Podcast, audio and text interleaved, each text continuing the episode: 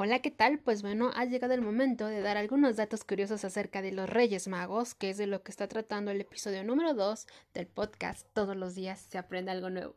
Vamos a empezar. Dato curioso número 1.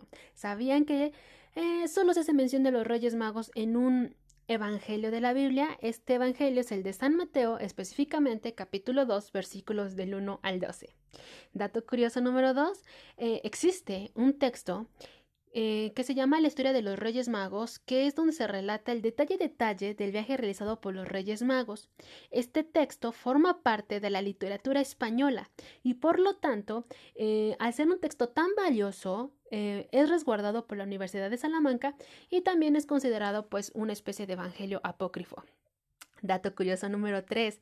¿Sabían que Evidentemente la leyenda o la historia de los Reyes Magos, pues em, conforme se fue comunicando, eh, es distinto de acuerdo a la cultura. Por ejemplo, en la cultura oriental explican o señalan que en realidad eran doce Reyes Magos quienes acudieron en búsqueda del niño Jesús. Pero en la cultura occidental, estos doce reyes se reducen a solamente tres. Y bueno, dato curioso número cuatro, ¿quiénes eran? ¿A qué se dedicaban estos reyes? Bueno, pues ellos comparten su profesión. Por ejemplo, estos reyes, todos, todos eran unos expertos astrólogos, es decir, eh, eran expertos en observar las estrellas y en entenderlas. Por lo tanto, se dice que Dios quiso ayudarlos de alguna forma para encontrarse con el Rey de Reyes a través de algo que ellos entendieran o conocieran, y por eso les envía la estrella de Belén para que los guíe en este camino. ¿Ok? Dato curioso número 5. ¿Cómo es que se llaman estos reyes magos? Bueno, en Occidente existe el rey Melcón o Melchor, Baltasar y Gaspar. Y bueno, Melchor es el rey persa, él es quien le dio por obsequio a Jesús la mirra. Baltasar era el monarca de los indios y él es quien le ofrece a Jesús el oro. Y finalmente Gaspar es el rey de los árabes y él le dio por obsequio a Jesús el incienso. ¿Ok? Dato curioso número 6. Y bueno, quiero que sepas que me encantó este dato porque sabían que los reyes magos representan una etapa distinta del adulto. Tú me vas a decir cómo. Bueno, pues te explico. Gaspar es el rey mago que visualmente conocemos como el rey que es rubio, de ojo claro. Y bueno, yo iba a decir apuesto, pero eso ya depende de cada quien. y él representa la etapa de la juventud o del adulto joven. Baltasar, él es el rey mago moreno y él representa la adultez madura. Y Melchor, aquel que nosotros identificamos con el cabello blanco y barbas largas, pues él representa la vejez. Entonces, si te das cuenta, cada rey mago representa una etapa distinta del adulto. Gaspar, la juventud, eh, Baltasar, la madurez y Melchor, la vejez. ¿Vale? Dato curioso número 7. ¿Sabían que existen dos santuarios muy famosos que, ser, eh, que están en honor a los Reyes Magos. Y me encanta este dato porque, mira, por ejemplo, el primer santuario se encuentra en Alemania.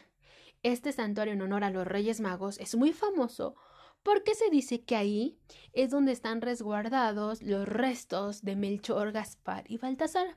Y por eso, pues, los peregrinos acuden a ese santuario. Pero me encanta explicar que también existe otro santuario que está ubicado en México en un lugar llamado Yucatán y a su vez en Yucatán existe un, pueblito que se llama Tizimín. Y Tizimín es justo donde se encuentra el segundo santuario más visitado realizado um, en honor a nuestros Reyes Magos. Y bueno, voy a platicarte la historia porque me encantó cuando la leí y te la quiero enseñar. Y bueno, resulta que este santuario en Tizimín surge porque hubo tres hombres que deseaban conocer Tizimín. Y entonces dice que como estos hombres tenían tantas ganas de conocer este pueblito, pues lo que hicieron fue lo siguiente.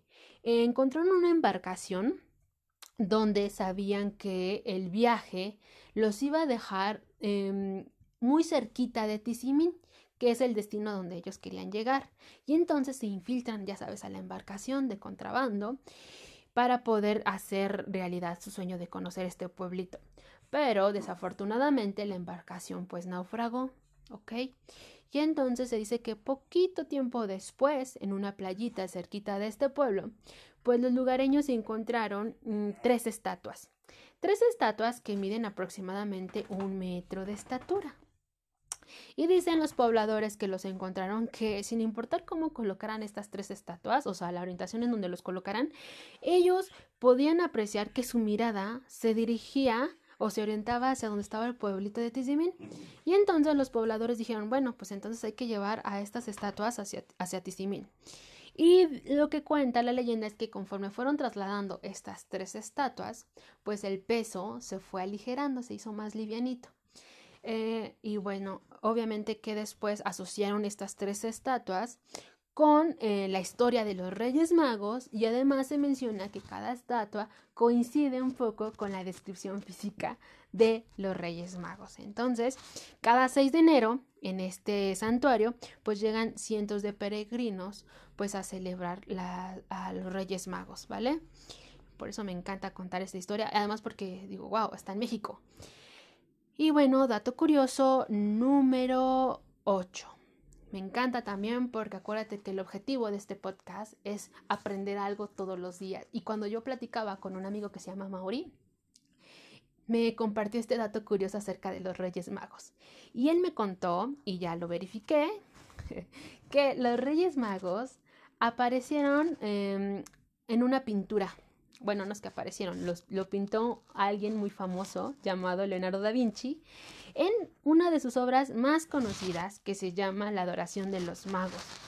Es ahí donde se aparecen em, o donde Leonardo da Vinci representa físicamente a cada rey mago, Melchor, Gaspar y Baltasar, en esta obra en los años 1481 y 1482. Entonces te invito a que si quieres conocer cómo es que Leonardo da Vinci representó físicamente a cada rey mago, vayas a internet, ya sabes, googlear o en cualquier buscador. Em, coloca Adoración de los Magos de Leonardo da Vinci y ahí vas a poder observar cómo es que los representó físicamente. Y bueno, por ahora estos son todos los datos curiosos acerca de los Reyes Magos y vamos a continuar con estos temas. ok, entonces empiezo a grabar. ¿Cómo estás tú? Muy bien, ¿y tú qué tal? ¿Qué dice la Noche de Reyes? La Noche de Reyes dice que, em, que quiero comer rosca, pero ayer me comí una, entonces voy a evitarlo por ahora. Pero bueno, ¿sabes qué? Vamos a empezar un poquito como a, a, platicar las historias que tú comentabas en el episodio número uno, donde vamos a compartir cómo es que vivimos el Día de Reyes, ¿no? Cómo vivimos esa época cuando éramos niñas para poder compartir un poquito esto con, con, las personas que nos están escuchando y ya después pues vamos a compartir también cómo fue que supimos o conocimos a los Reyes Magos, ¿verdad? Y luego entonces ya podemos platicar como cuáles son las recomendaciones que tendríamos para cuando eh, los padres llegue el momento de explicar a los niños quiénes son los Reyes Magos y, darles como esta o evitar un poquito situaciones como las que voy a contar yo que me pasaron cuando me enteré de, de quiénes eran los Reyes Magos, ¿no? Y entonces, si quieres, pues empieza a contar un poquito tu historia de cómo vivías el Día de Reyes Magos. Que me encanta, por pues cierto. que me encanta tu historia, de verdad. El Día de Reyes Magos, la verdad es que lo vivía con muchos nervios. Era un día muy, muy esperado. Em, eh, bueno, aquí en casa no solo eran importantes los reyes, sino también era muy importante Santa Claus. ¿Por qué hago el comentario de Santa Claus? Porque mi mamá siempre nos pedía la carta para Santa Claus y después la carta para los Reyes, por ahí más o menos del mes de noviembre. Eh, ella personalmente llevaba la carta a Santa Claus o a los Reyes.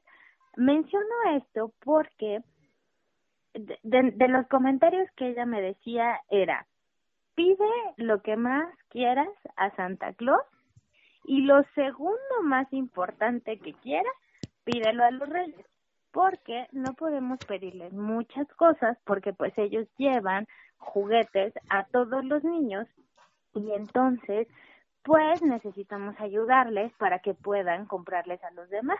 Entonces no te pueden traer muchísimos juguetes, por eso tienes que elegir qué juguete es el que le vas a pedir a Santa Claus y de ahí después a los Reyes. Entonces lo vivía como un momento muy, muy esperado porque sabía que me iban a traer algo que yo esperara, ¿no? Entonces. O sea, perdón, entonces Santa Claus y los Reyes sí te traían lo que tú pedías. Así es. Ay, qué bonito. Los dos, me traían lo que pedía, pero era como, pídele a Santa Claus lo más, más, más importante, porque era el más cercano por fecha, y a los Reyes lo segundo más importante. Entonces recuerdo que yo podía hacer mi carta y decía, bueno, a Santa Claus le voy a pedir una limusina de Barbie y le voy a pedir la Barbie veterinaria, ¿no? Entonces, eh, mi mamá me decía, ¿cuál es lo más importante que quieres de eso?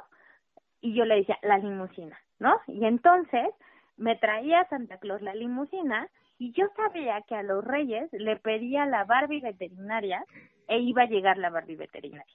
Por eso era como, pide a Santa Claus lo primero más importante, sé que se oye como extraño, y a los reyes lo segundo más importante.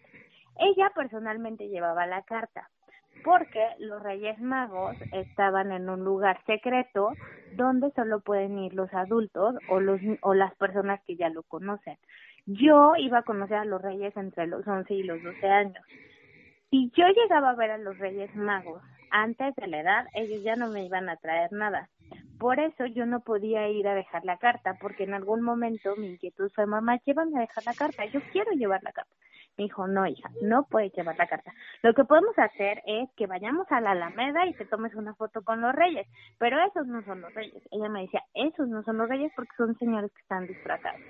Entonces, eso me ayudaba mucho, mucho como a controlar esta ansiedad de quiero ver a los tres reyes magos.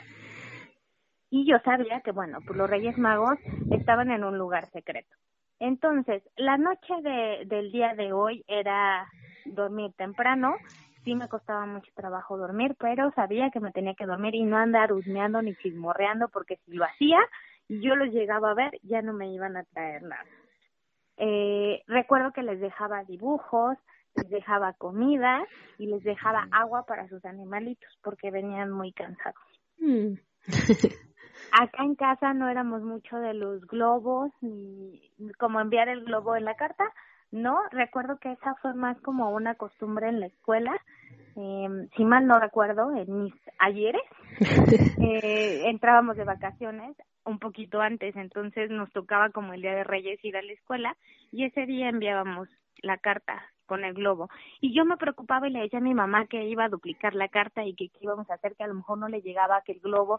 mamá decía, no, no te preocupes, o sea, acuérdate que yo ya llevé la carta yo ya se las dejé personalmente, entonces ellos ya tranquila, si quieres en el globo eh, envíales un dibujo, haz otra cosa, ¿no? O sea, como, como para vivir la experiencia de aventar el globo. Oh, qué padre. y ya no te escucho, Isia. ¿Ya me oyes? Ah, sí, sigue contándonos. pues esa fue como mi historia de los Reyes Magos.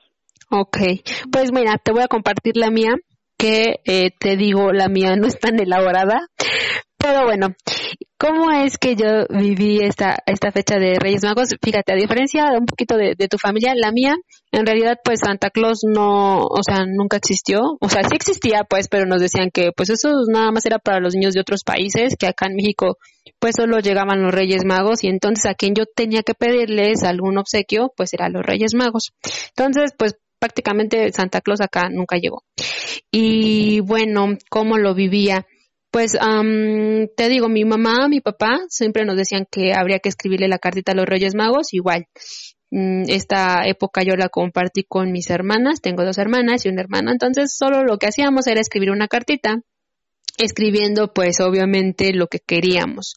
Eh, realmente no teníamos como un ritual igual como dices tú de ah pues vamos a enviar la carta por este ya sabes por correspondencia o con el globito y así no no es nosotros lo que hacíamos era escribir la cartita y dejarlas en el árbol de navidad. Y ya los Reyes Magos llegaban y, se supone que la leían en, en ese momento y nos dejaban nuestros obsequios. Pero mm, como mis Reyes Magos no eran tan precavidos como, como en, tu caso, pues lo que yo recuerdo es justo eso, que los Reyes Magos, en lo personal a mí, eh, y como te digo, espero que los Reyes Magos me perdonen si me estoy equivocando, pero no recuerdo que a mí o a mis hermanos les trajeran específicamente lo que pedían. O sea, si pedíamos, no sé, una autopista o una muñeca tal determinada, pues no, no nos llegaba justo esa la que pedíamos, ¿no? Sí nos llegaba alguna muñeca o alguna autopista, pero no la que queríamos. Entonces, pues eso es lo que yo recuerdo de, de Reyes Magos. ¿Y qué más? Mm, pues solo eso, una noche anterior solo eh, siempre nos reunimos y partimos la rosca de Reyes con chocolatito y como dices tú, era momento de ir a dormir, pero a diferencia tuya, este, y eso todavía me acuerdo y creo que todavía lo hago, es como, ah, sí, me voy a dormir, pero no me dormía, o sea, porque yo estaba como muy ansiosa de que, ah, ya, ya espero, escucho ruido, ya llegaron los Reyes Magos, entonces lo que yo quería, pues era ya prácticamente eh, bajar y ver qué me habían traído. Y sí, así lo hacía. O sea, siempre he sido un poco necia, entonces, mm, no sé, como eso de las 2, 3 de la mañana, 4, en las madrugadas yo ya bajaba y yo ya estaba prácticamente viendo que habían, o sea, que habían dejado los Reyes Magos a mí y a mis hermanos y yo ya estaba lista para jugar. Entonces así, así era mi, así iniciaba mi día de Reyes. Como siempre, muy ansiosa y desesperada y yo ya estaba muy feliz con cualquier cosa que me trajeran, porque eso sí, mira, a pesar de que recuerdo que nunca me complacieron así específicamente con lo que yo pedía, este nunca me faltó pues un regalo de, de Día de Reyes. Y, de visitar tu casa. No, nunca dejaron de visitar mi casa y ya me acordé, tampoco les dejaba yo nada así. Es que justo yo creo que ese fue el problema. ¿Tú crees que yo no le dejaba a los Reyes Magos este comida ni agüita, yo bien malvada? O sea, yo nada más dejaba mi carta y sí, creo que ese fue el error, ¿no? O sea, que debí de haber sido un poquito más, como decirlo? Mm, pues más eh, empática con mis Reyes Magos, ¿no? De, ay, les voy a dejar una lechita, unas galletas o algo así. No, nunca lo hice. Creo que ese fue como mi máximo error en la vida. Ahora, no te preocupes. A lo mejor pasaban antes a mi casa y iban comidos. Y ya eran comidos, ¿verdad? Sí, ya me siento mal. Pobre elefante y camello, changos. Bueno, sí. Pero bueno, por lo menos me dejaban algo. Eso quiere decir que no me portaba tan mal. O sea, yo sé que me portaba mal, pero no tan mal porque sí me llegaban cosas. Ah.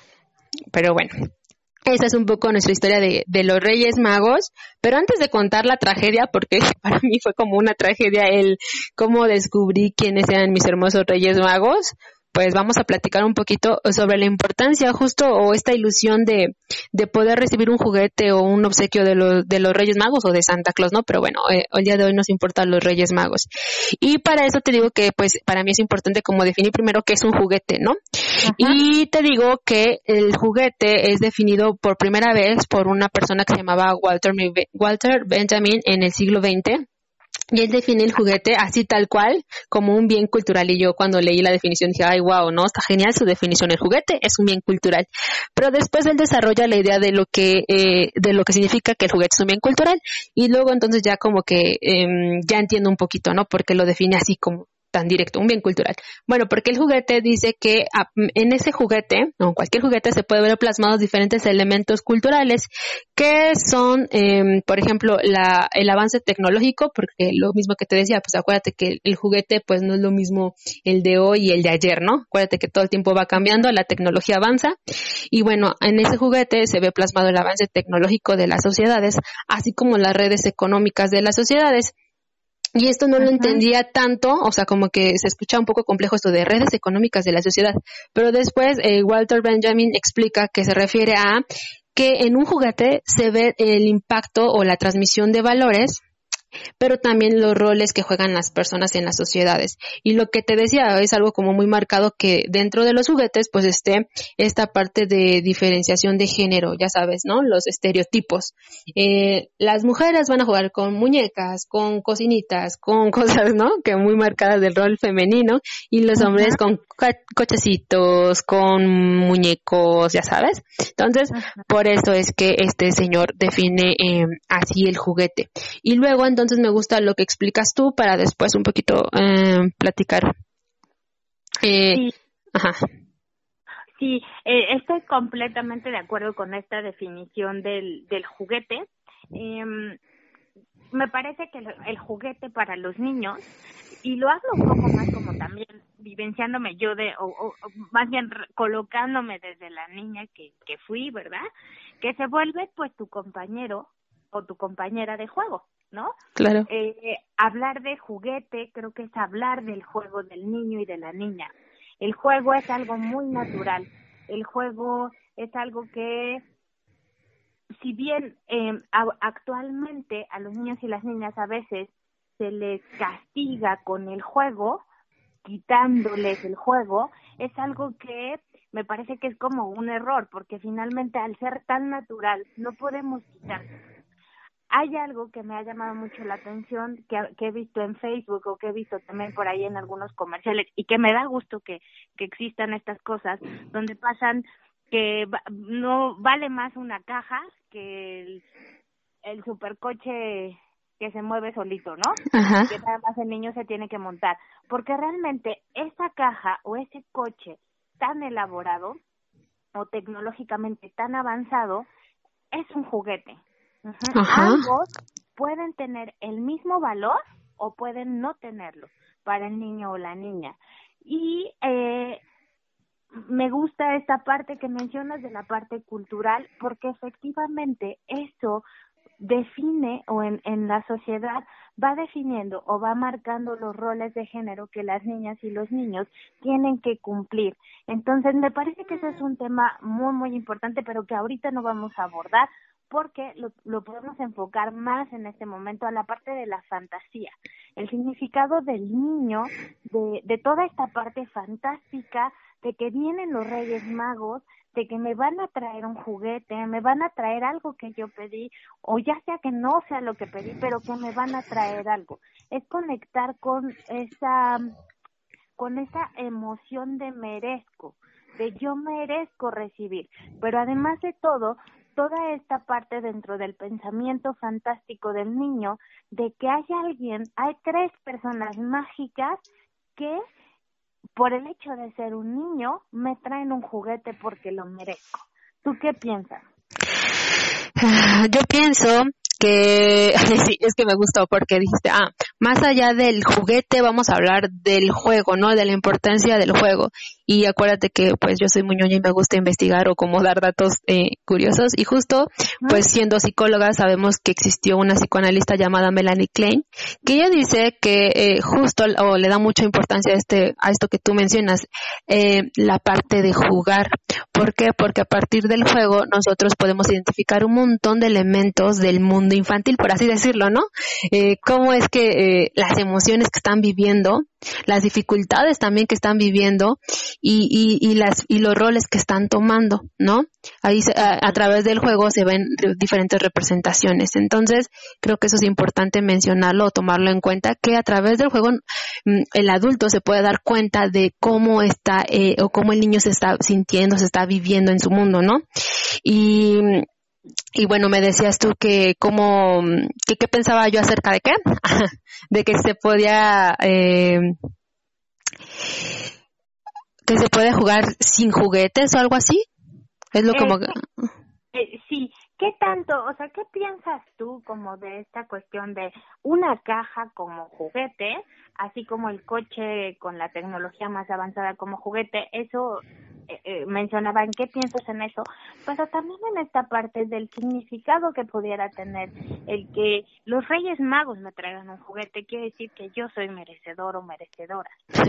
es que yo lo veo muy conductista y así de, sí, efectivamente, si tú sabes que que has seguido con las reglas que te han impuesto en casa o en la escuela y sabes que vas a ser reforzado por los reyes, en este caso por los Reyes Magos, vas a ser premiado y en, por lo tanto, em, sí, como dices tú, yo viviéndome como niña digo, ah, ok, y como te digo, nunca me faltó un regalo, lo que significa que entonces, por lo menos hice algo bien, ¿no?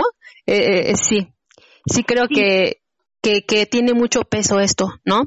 De, ah, ok, si me, si los Reyes Magos me traen algo, eso quiere decir que merezco, que, que mm, de cierta forma cumplí con las expectativas, vamos a hablar de expectativas del adulto, ¿no? En este caso, los Reyes Magos.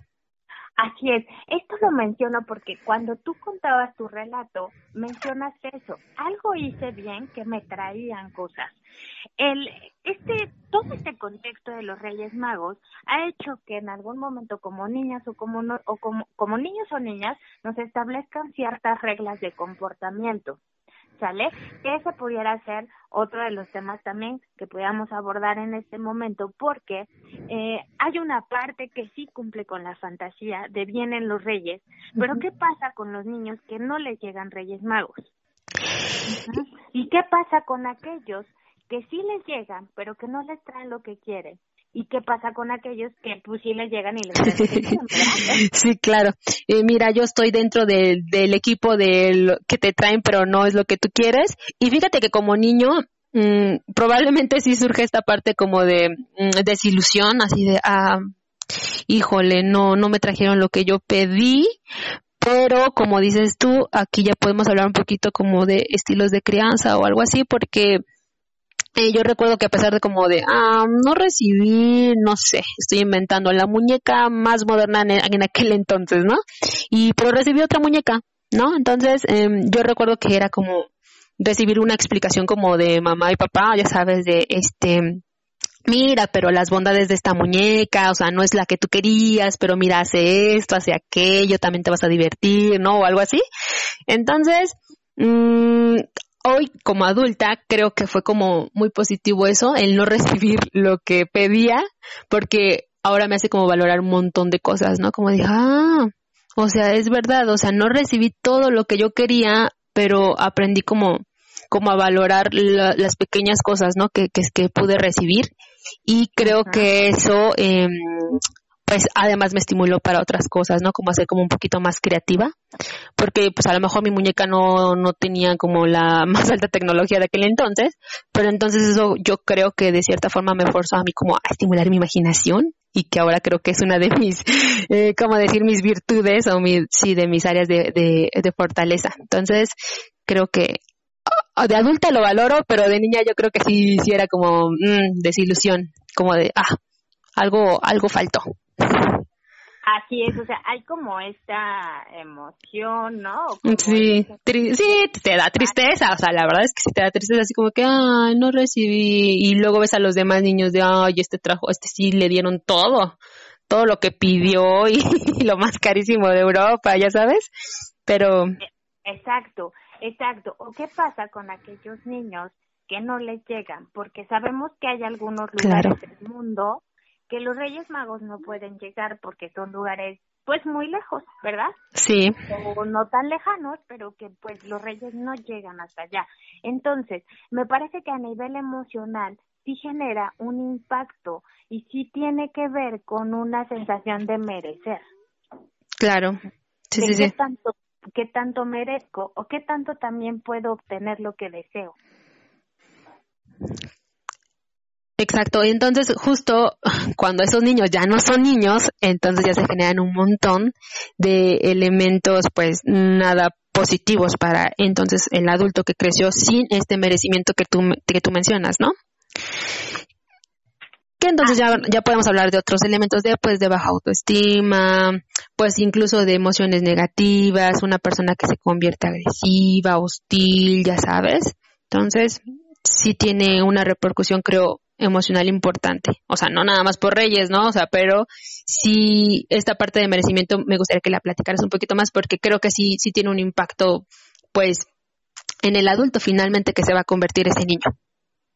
Sí, es que eh, me voy, por me voy a los ejemplos de los niños que no pueden llegar los Reyes Magos a casa, que por lo regular pues son niños que pudieran tener un nivel socioeconómico más bajo. Sí, sí, sí efectivamente en la parte de la, de la autoestima, pues hay esta parte de yo no puedo obtener, ¿no? O sea, yo no puedo desear porque eso es algo que no es alcanzable para un niño o una niña como yo. Y entonces, ¿cómo crees ese adulto? no, yo, yo, y entonces, ¿cómo ya? ¿Qué repercusiones tiene de adulto, no? Así, a ver cuáles tendría.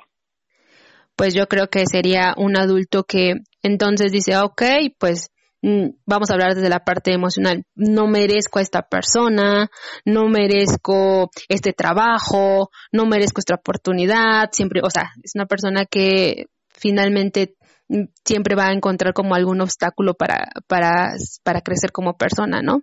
Que obviamente. Y además tú hablabas de algo muy importante que es creatividad. Y eh, me parece que un niño que no llegan los Reyes Magos, con algo importante que toca es la fantasía. O sea, ya no hay fantasía. Porque los Reyes Magos no existen, porque no llegan. Y si existen, pues no son para mí. Entonces, cuando son adultos, pues son adultos que son menos creativos, son adultos que incluso hay como menos esperanza, como menor motivación y que incluso tú los puedes ir encontrando porque estas fechas no son tan importantes, o sea, se vuelven como fechas de, ah, pues X, ¿no? No, no pasa nada. Exacto, y entonces aquí, querida Isia, eh, creo que entra un poquito esta parte de, de platicar cómo es que descubrimos quiénes son los Reyes Magos. Y, y lo voy a mencionar por, por justo este elemento, porque quiero que sepas que probablemente y lo mismo, otra vez, disculpas a mis Reyes Magos, creo que justo fueron niños que no, o sea, que, a lo mejor no tuvieron como esta esta oportunidad, como tú mencionas, de, de, que los reyes llegaran a casa y dices tú, eso se ve reflejado eh, en el adulto. Y yo creo que ese fue como un poquito el caso de, de, de mis reyes magos o de un rey mago, ¿no? No voy a decir quién. Pero fue justo esto porque te voy a platicar cómo fue que yo, yo me enteré de, de quiénes eran, ¿no? O los conocí. No reveles su identidad. no, obviamente no. Pero sí creo que fue la situación en la que yo me enteré fue justo a raíz de esto, ¿no? Como de esa parte de, ah, pues fue un niño quien no tuvo la oportunidad de recibir eh, pues algún obsequio, algún regalo de, de los Reyes Magos, ¿no? Y entonces la forma de comunicar esa situación eh, en sus hijos pues no fue del todo, yo creo, como positiva o, o, bueno, no sé, ahí va, ya, ya estoy dando muchas largas, ¿no? Pero bueno, mira, déjate platico. Entonces, fíjate que yo recuerdo que tenía como seis, siete años, tal vez más o menos, pero está en ese intervalo de edad. Y, y te digo, yo recuerdo que mi rey mago, mis reyes magos, me llevaron a un centro comercial o un, sí, una tienda de autoservicio y recuerdo que la consigna fue así como que, ay, así, pero eh, recuerdo todavía el tono, fue como, como te digo, un poco hostil.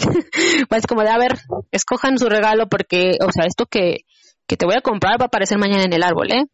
Y yo así, ya sabes, la mente infantil, yo pensaba, ay, por favor, ¿cómo me puede decir eso? O sea, y yo todavía recuerdo perfecto que dije, ajá, sí, sí voy a, voy a pedir esto, esto, aquello, para que me lo compren, más, si a eso le sumo lo que le voy a pedir a los Reyes Magos, pues me inventé, si, si ahí iba a recibir yo un chorro, o sea, yo ya me veía con un chorro de regalos, dije, no, hombre, este, ¿qué le pasa? Y entonces, pues pues así fue, ¿tú crees? Entonces, al otro día yo ya estaba bien, bueno, no al otro día, porque acuérdate que yo ya a las 3 de la mañana yo ya estaba verificando, ¿no? Que había llegado. Entonces, recuerdo que bajé y sí, pues efectivamente solo estaba lo que se me había comprado en ese momento, lo que se pudo comprar en ese momento y, y ya. Y entonces fue como, pues sí, la desilusión de, ah, creo que tenía razón. y, y ya, Así fue la forma en la que yo me enteré, que ahora que ya te digo, repito, soy adulta y digo, ah, pues sabes que creo que en general no hay como una forma agradable o linda o tal vez sí, que ahorita tú nos vas a decir cuáles son tus recomendaciones para comunicar quién, o sea, quiénes son los Reyes Magos. Entonces, eh, sí, a mí yo cada vez que recuerdo es como me pongo nostálgica porque digo, híjole, creo que creo que no fue como la forma como en la que me hubiera gustado evidentemente saber pero, pero así fue. Ya. Pues la mía, yo los descubrí. Bueno, ¿cuántos años tenías tú? Te digo que como seis o siete años, o sea, sí, no. Esa fue como que mi etapa. Sí, recuerdo que fue los primeros grados de primaria. Como seis o siete. Yo, yo los descubrí como a los ocho años. Este, pero obviamente no dije nada porque pero obviamente no iba a decir ajá no iba a decir porque si yo decía que ya sabía quiénes eran ya no me iban a traer entonces yo sabía que tenía 9, 10, 11, que tenía todavía tres años más para que... tres años más de vida para, años más para, pedir lo que yo quería, así. Para pedir lo que yo quería. Eh, y la verdad es que ahorita que, que lo platicábamos, incluso antes de hacer la grabación, de cómo me enteré, como que no lo tengo tan grabado, pero sí recuerdo que por ahí de los 11 años eh, mi mamá me dijo que ya me iba a llevar a, a conocer, a dejar la casa directamente con, con ellos. Okay. Pero la realidad es que... Que había sacado cita, ¿verdad? Con Santa Claus. sí me hizo como el comentario de yo ya sé que tú ya sabes se quedó como una cuestión ahí, ya algo como implícito de ya sabes, yo ya sé, y creo que ya no, ya, ya sé que ya sabes, no, pero entonces yo, o sea, dice, le hubieras exigido la cita, o sea, si te dijo que te iba a llevar, te tenía que haber llevado. Le hubiera exigido que me llevara con Aunque sea la Alameda. Sí, y ya no se habló, o sea, ya no recuerdo que se haya hablado, o sea, solo fue como asumir que al siguiente año pues ya no tenía que hacer carata y que ya no me, o sea, ya no me iba a llegar como lo que quería. Sin embargo, cuando los descubrí, pues sí, toqué como con la emoción de, de tristeza, así de, ¡Ah! pero ¿cómo? ¿No? eh, y bueno, de ahí creo que se, hay un tema que me llamó la atención ahora que estaba investigando, leyendo para poder hacer este podcast que hay muchos artículos que mencionan eh, sobre si los niños se sienten defraudados o les afecta la mentira de los reyes, de decirles quiénes son o no son, o cuando descubren la verdad. ¿Tú, tú qué piensas? Pues es que te digo que por la forma en la que yo lo viví, o sea, de verdad a mí sí me causó mucha tristeza, desilusión, evidentemente. Y por eso te digo, eh, haciendo como un análisis, yo creo, de adulta, que no hay una forma, o sea, para mí no existe una forma como, eh, ¿cómo decirlo?, bonita para, para comunicarlo. O sea, siento, sí, yo creo que no, no existe como una manera de, de, de, decirlo. Es más, fíjate, me voy a escuchar como súper, mm, no sé cómo me voy a escuchar, pero yo creo que hasta incluso no, no sé, iba a decirlo, pero ya me estoy como negando un poco, pero sí, yo creo que ni debería de existir esta parte de decir que, que, que son mágicos, ¿no? Los Reyes Magos. yo toda frustrada, ¿no? Yo, yo creo que sí, sí, o sea, como, sí como tradición dar un regalo, pero pues como sin crear tanta fantasía, tanta ficción a la historia.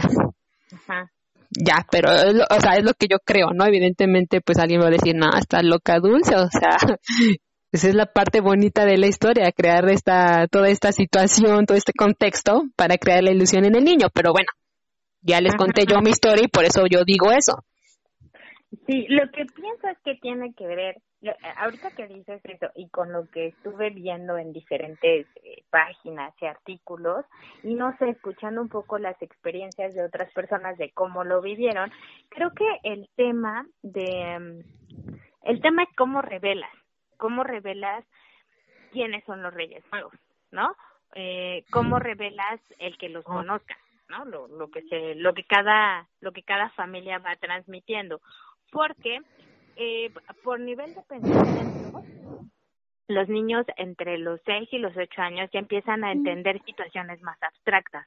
Entonces, en esta cuestión del pensamiento fantástico, aunque sigue, o el pensamiento mágico, aunque sigue, ya empieza a ser un poquito menos. Ya está esta transición al pensamiento. Es.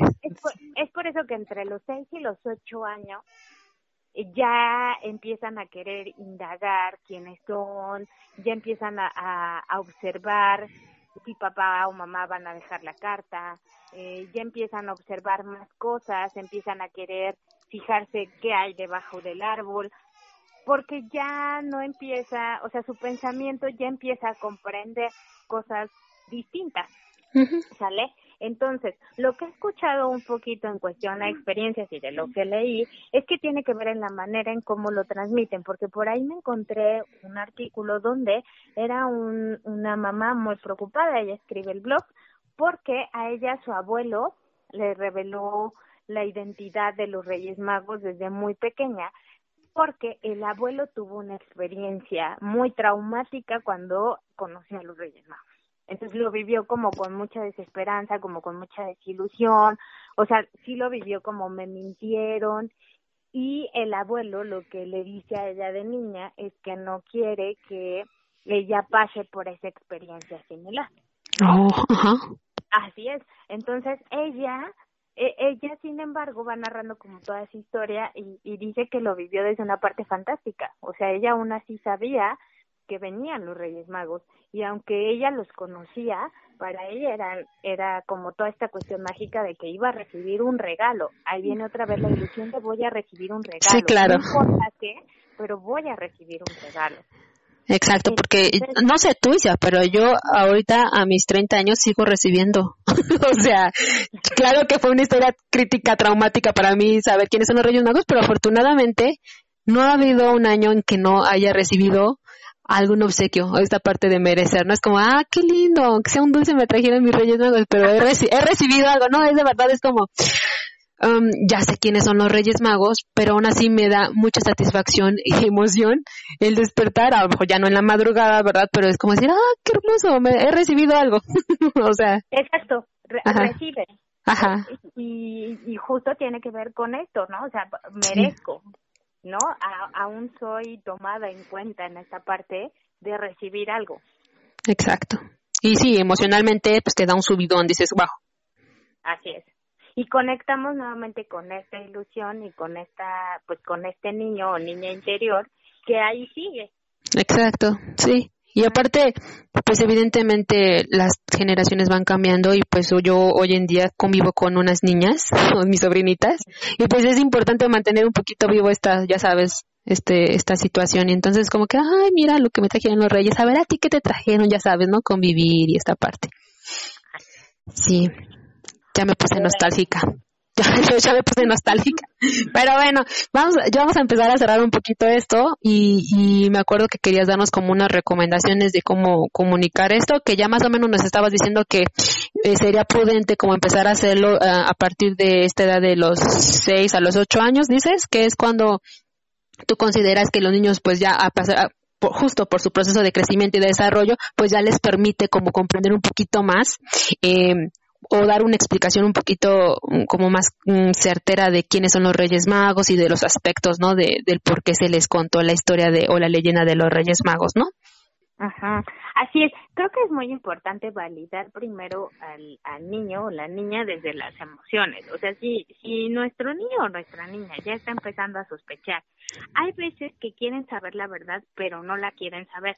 como, tú, muy ¿no? Ajá, es como un sí, pero no quiero. Exacto. Sin embargo, es muy importante que el niño ya sabe o se da cuenta y lo manifiesta, pues no podemos decirle como, pues no, ¿verdad? Eso no es cierto, porque al final estaríamos invalidándolo a él, desde lo que él observa, desde lo que él ve, desde lo que él percibe. Cada quien va conociendo a su hijo y a su hija, ¿no? Entonces, eso desde ahí es como muy importante, no es receta de manual, desde donde nosotros podemos observar cómo es nuestro hijo, es muy importante primero validar la emoción, o sea, qué es lo que está sintiendo en relación a esta parte de, de, de conocer o no a los Reyes Magos, y si nos pregunta directamente, tal vez poder preguntar, bueno, a ver, ¿y tú qué piensas? ¿No? ¿Tú qué piensas de, de eso? ¿No? Si, si nos llega a decir, oye, es que me dijeron que los Reyes Magos eh, viven en Australia, ¿no? O que nos va revelando como la identidad, ¿tú qué piensas? Para saber qué tanto él o ella está preparado para poder decir sí, sí o sí no. Ok, entonces lo que tú recomiendas es tener como un diálogo con tu pequeño o pequeña y a partir de ahí como empezar a como a, a, conocer su pensamiento y a partir de ahí como eh, ir dando las explicaciones, pero nunca como mmm, agregando de más a la historia o, o, quitándole, ¿no? Para que entonces ya se haga un desbarajuste ahí en el niño y entonces este entonces ahora sí acarrea pues alguna situación, ya sabes, negativa. Así es, y recordar que entre los seis y los ocho el pensamiento como viene cambiando es cuando empiezan sí a indagar más, aunque no siempre sí están listos para empezar a, comprender cosas más abstractas, pero no siempre todos van a, estar listos para saber la verdad. Entonces, a veces ellos quieren saber, pero no quieren saber. Por eso es muy importante primero mantener este diálogo. Ok.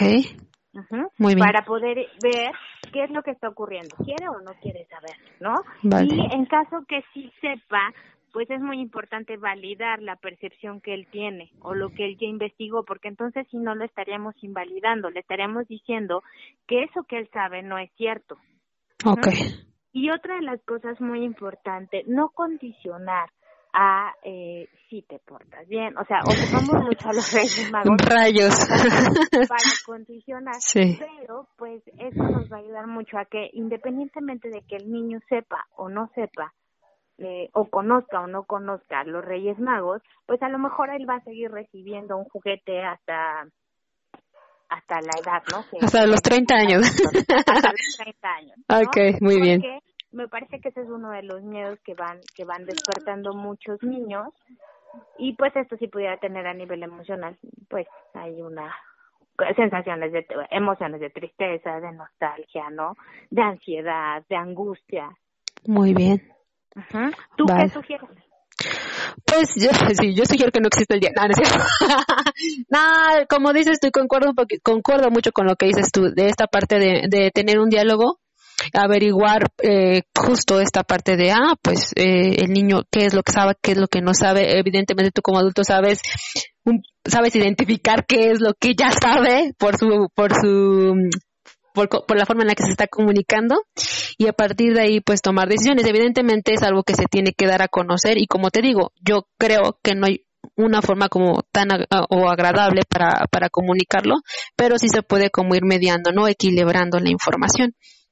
Eh, sí, mira, yo como tía te digo que, que, que que sí utilizo esto como condicionar esa parte de del comportamiento en los niños de ah pues mira te están viendo los Reyes Magos tienes que portarte bien y esta parte no pero sí creo que es algo que no había considerado pero eh, mm, cómo decirlo creo que cuando los niños sean un poquito más ya de edades un poquito más de 6, 7, 8 años eh, sí podemos empezar a utilizar el argumento de mm, eh, yo creo que soy muy malvada, de, sí, yo sé, de que este, como, como, como dices tú, a lo mejor los niños ya saben un poquito o ya tienen como idea de quiénes son los Reyes Magos, como de utilizarlo de, como de alguna forma para poder, um, ¿cómo decirlo? Mm, eh, tener algo positivo, una conducta positiva en los niños ya sabes. También podemos, yo creo que incluso ya en estas edades, un poquito más, te digo ya de 7, 8 años, pues como empezar a educarlo también un poco en valores, ¿no? Como decir, a ver, eh, esta parte de compartir con los otros, yo creo que también podemos utilizar esta fecha para eso, para educar en valores. Y, y así, es lo que yo creo. Y, y sí, y lo importante no solo del juguete, sino lo importante del compartir, ¿no? Que, que los papás, las mamás se puedan dar tiempo. Pues sabemos que estamos en un momento donde muchos papás y muchas mamás trabajan, pero sí poder darse el tiempo y el espacio para compartir, porque ese es el mayor regalo que los niños reciben. Sí, y me... a nivel emocional, esa es la, la experiencia más, más impactante que tienen, ahorita pudiéramos abrir otro tema, el sí. ¿no? O sea, llegaban los Reyes Magos y el saber que te iban a ayudar a armar el carrito, que se iban a poner a jugar el juego de mesa contigo, o sea, saber que había alguien ahí que estaba contigo para abrir los juguetes. Sí, justo este momento de familia, de compartir, ¿no? Y aparte me gustó una frase que, que de una psicoanalista que se llama Florence Pau de Merkel, algo así que ella dice que la felicidad de un niño pues no aumenta en cuanto a la proporción de juguetes que tiene o que posee, sino que más bien la felicidad del niño es justo lo que tú mencionas, esta parte de coincidir con, con, con sus personas de alrededor, en este caso pues sus hermanos, primos, adultos alrededor, ¿no? Que es esta parte de pues justo de, de merecer un momento con, con, con las personas que más quiere y con lo que ha recibido, porque se lo merece. Sí, así es. De hecho, eh, voy a hacer un, un mini comercial ahí. Por ahí alguien hizo una tesis que era la expresión de las emociones. ¿Alguien? ¿Alguien que se llama Isia Reyes? Creo que sí, ajá. Sí me, sí me suena. Te suena un poquito. un poquito, ajá. Y eh, dentro de esta investigación, cualitativamente, de los, era como explorar qué cosas hacían enojar a los niños, qué cosas los hacían sentir felicidad. Y pues sí salió una parte muy importante que a los niños les generaba mucha felicidad el salir a pasear con los papás, que los papás vieran la tele con ellos, que los papás estuvieran en casa. Todo esto cuando hacemos la, la interpretación pues tiene que ver con la presencia de los padres en la vida de los niños. Exacto, sí, me gusta. Oye, pues creo que todavía podemos hablar un montón de cosas, como esto que te platicaba del, de, de cuando un, lo contrario, ¿no? Ahorita como hicimos mucho énfasis en el niño que, pues desafortunadamente no recibe o no es, mm, sí, no ha recibido como mm, lo que, lo que espera de los Reyes Magos, esta parte, ¿no? Pero pues también existe la otra parte, el niño que recibe de más. ¿no? Y eso pues tiene un nombre que por si quieren investigarlo se llama el síndrome del niño hiperregalado, ¿no? Que obviamente eso también tiene elementos negativos, pero yo creo que ya eso sería para otro episodio.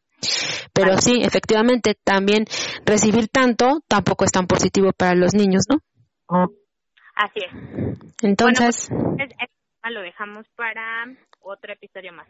Vale, pues, ¿quieres despedir el, el, el podcast tú pues las dos al mismo tiempo, ¿te parece? Ah, bueno, entonces vamos a recordar a la audiencia que todos los días, se, aprende, algo nuevo. algo nuevo. Vale, nos estamos viendo. Bye. Bye.